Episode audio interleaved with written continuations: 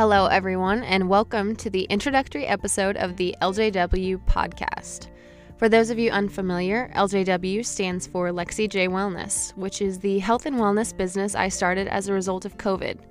If you're interested in the details of the program, you can find them on the frequently asked questions page of lexijwellness.com, or my Instagram and Facebook handles are both LexiJWellness. What began as an online workout form that could be performed at home has transformed into an incredible community of empowering and supportive women. Although my business is geared toward women, I firmly believe that the conversations I'll have and topics I intend to cover on this show can resonate with any gender. So, without further ado, let's get into it. Straight out of the gates, I want to talk about what made me want to dive into a podcast. I mean, I'm well aware that there is no shortage of podcasts, and I'm someone that deals with imposter syndrome regularly. More on that later.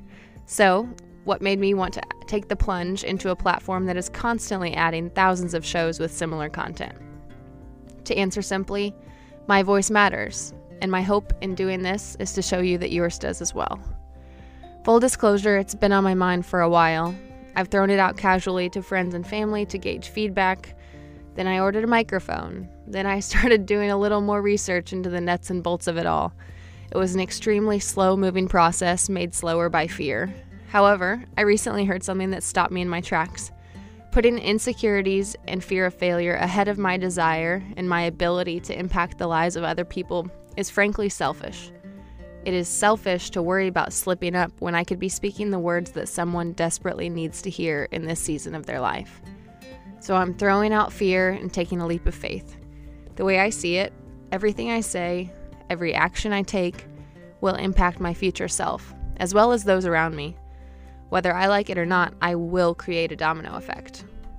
As I mentioned before, I provide workouts for my group, and I like to look at these workouts as my digital diary. 28 minutes a day, six days a week, I talk into a camera like I'm chatting with my best friends. Sure, I'm giving instruction and mechanical cues, but I'm also talking about my own mental health. I'm giving motivation, sharing tips and quotes that have recently spoken to me. Talking about my daily life, wins and losses throughout the week in relationships, personal or professional developments, and what I thought was something that would just fill dead air during supersets ended up being the thing that I received overwhelming positive feedback on. I often get pigeonholed into thinking that every perspective of a topic has already been spoken. So, what makes me worthy of a seat at the table when so many have come before me and spoken with more qualifications, more experience, more eloquence? There's that imposter syndrome again. I have no doubts that there are plenty of people that can articulate things more effectively than I can. However, the way I phrase it may be the exact way someone needs to hear it.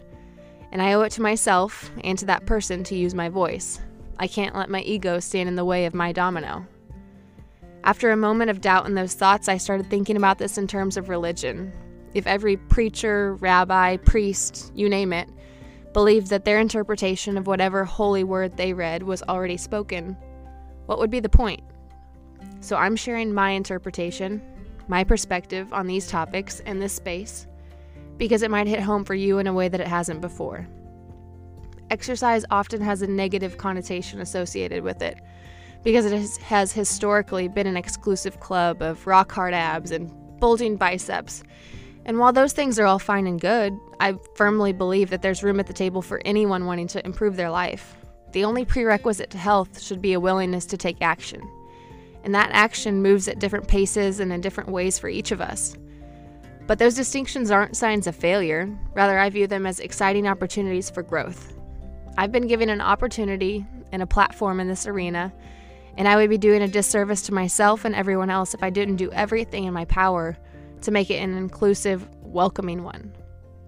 I'm not too prideful to think that I'm the first person to put together a workout with basic movements. Pinterest could give you that.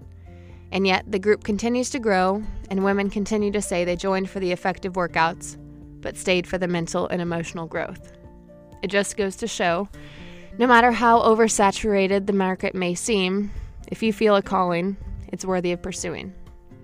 So, my plan for this show is to have occasional guests, both professional and personal, and episodes where I can highlight members of the Lexi J Wellness community so we can get to know each other a bit better, dive deeper into their personal background and history with health and wellness. And with that, I will wrap up our introductory episode. I am learning as I go, currently recording this while sitting on the floor of my closet because my minimal knowledge in podcasting says you need a padded room to absorb sound. So my cl- my hanging clothes will have to do for now. If you enjoyed this, it would mean the absolute world to me if you shared it with a friend or tagged me on social media at LexiJ Wellness. I am genuinely so giddy to begin this journey with you all. Until next time, please don't forget to talk kindly to yourself and work to be a positive domino.